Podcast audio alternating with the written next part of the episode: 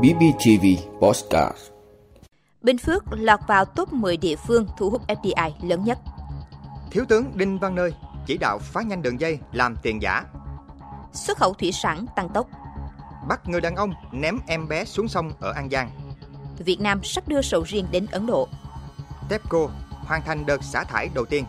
Đó là những thông tin sẽ có trong 5 phút tối nay ngày 12 tháng 9 của podcast BBTV. Mời quý vị cùng theo dõi. Bình Phước lọt vào top 10 địa phương thu hút FDI lớn nhất. Thưa quý vị, Bình Phước vừa trao giấy chứng nhận đăng ký đầu tư dự án nhà máy sản xuất lớp xe Hao Việt Nam cho nhà đầu tư Sang Đông Hao Tire thuộc tập đoàn Hao Trung Quốc với tổng vốn 500 triệu đô la Mỹ. Đây là dự án đầu tư nước ngoài có tổng vốn đăng ký lớn nhất từ trước đến nay tại tỉnh Bình Phước.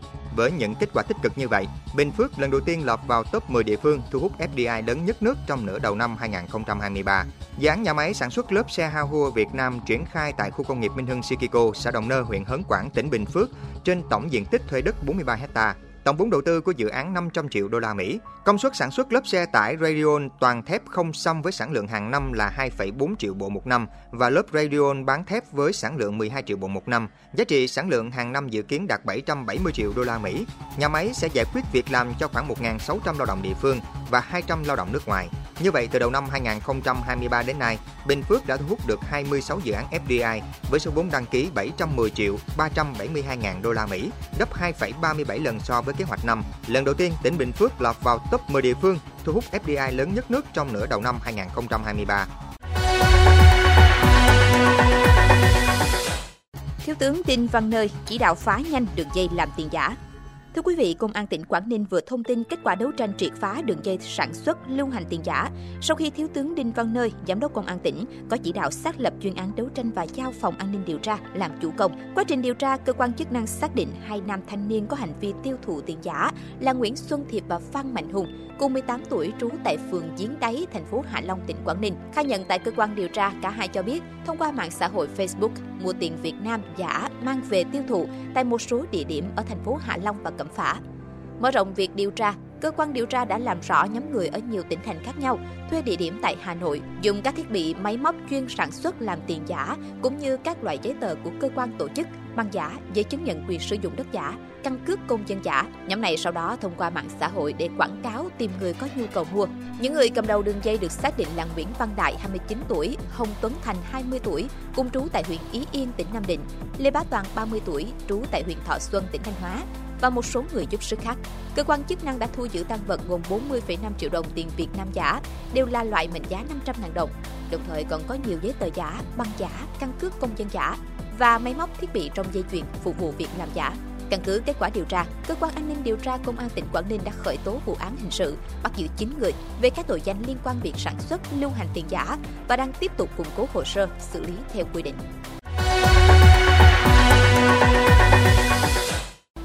Xuất khẩu thủy sản tăng tốc.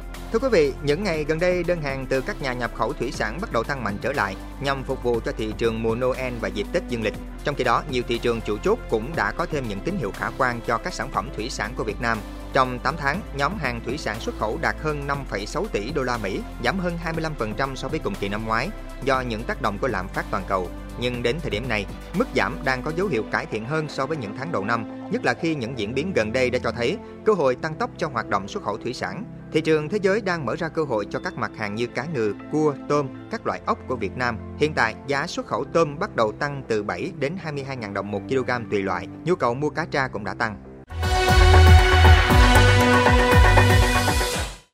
Bắt người đàn ông ném em bé xuống sông ở An Giang. Thưa quý vị, Công an tỉnh An Giang vừa cho biết đang tạm giữ hình sự người đàn ông ném em bé xuống sông gây phẫn nộ dư luận. Cảnh sát đang làm rõ hành vi giết người đối với Huỳnh Hồng Hải, 40 tuổi, ngụ khóm Tây Khánh 2, phường Mỹ Hòa, thành phố Long Xuyên, tỉnh An Giang. Trước đó, Hải đã ném bé trai 4 tuổi từ trên cầu Tôn Đức Thắng xuống sông ở độ cao khoảng 7 mét. Vào trưa ngày 11 tháng 9, Hải sau đó bỏ trốn. Sau 5 giờ xảy ra vụ việc, Hải bị công an bắt giữ tại thành phố Long Xuyên. Tại cơ quan điều tra, Hải khai từng có quan hệ tình cảm với TTV 32 tuổi, ngụ quận 7 thành phố Hồ Chí Minh, nhưng được một thời gian thì chia tay. Đến năm 2018, V lấy chồng và sinh được bé trai tên K, 4 tuổi. V vẫn thường xuyên liên hệ qua lại với Hải. Ngày 10 tháng 9, Hải gọi điện thoại mời V đến nhà mình ăn đám dỗ, nên V đưa con đi cùng. Đến gần 11 giờ ngày 11 tháng 9, V kêu Hải chở bé K đi chơi. Nhưng khi chở bé đến giữa cầu Tôn Đức Thắng, thì người này ném bé xuống sông. Cháu bé may mắn được cha con ông Bùi Ngọc Thọ 63 tuổi và anh Bùi Hữu Thành 39 tuổi cùng ngụ phường Thới Long, quận Ô Môn, Cần Thơ đang lái ghe lúa đi ngang qua cứu vớt. Hiện bé ca đã được giao lại cho mẹ ruột chăm sóc. Việt Nam sắp đưa sầu riêng đến Ấn Độ. Thưa quý vị, Cục Bảo vệ Thực vật Bộ Nông nghiệp và Phát triển Nông thôn vừa cho biết hiện Cục đang hoàn tất thủ tục để mở cửa xuất khẩu sầu riêng sang Ấn Độ.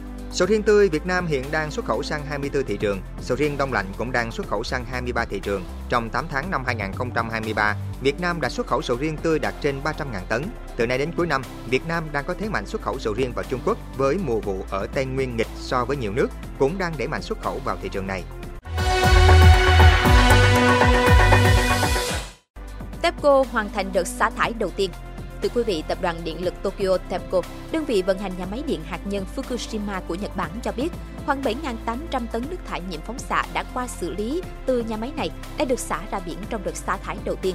TEPCO đã quyết định tiến hành 4 đợt xả thải trong năm tài chính hiện tại, kéo dài đến hết tháng 3 năm 2024, với tổng khối lượng nước xả khoảng 31.200 tấn. Dự kiến kế hoạch xả thải đợt 2 được tiến hành sớm nhất là vào cuối tháng 9 này, với khối lượng khoảng 7.800 tấn. TEPCO cho biết trước khi xả, nước thải đã được lọc qua một hệ thống xử lý, loại bỏ hầu hết nguyên tố phóng xạ, chỉ còn nguyên tố GT với mức độ an toàn theo chuẩn mà IAEA công nhận. Cảm ơn quý vị đã luôn ủng hộ các chương trình của Đài Phát thanh truyền hình và báo Bình Phước. Nếu có nhu cầu đăng thông tin quảng cáo ra vặt, quý khách hàng vui lòng liên hệ phòng dịch vụ quảng cáo phát hành số điện thoại 02713 887065. BBTV, vì bạn, mỗi ngày.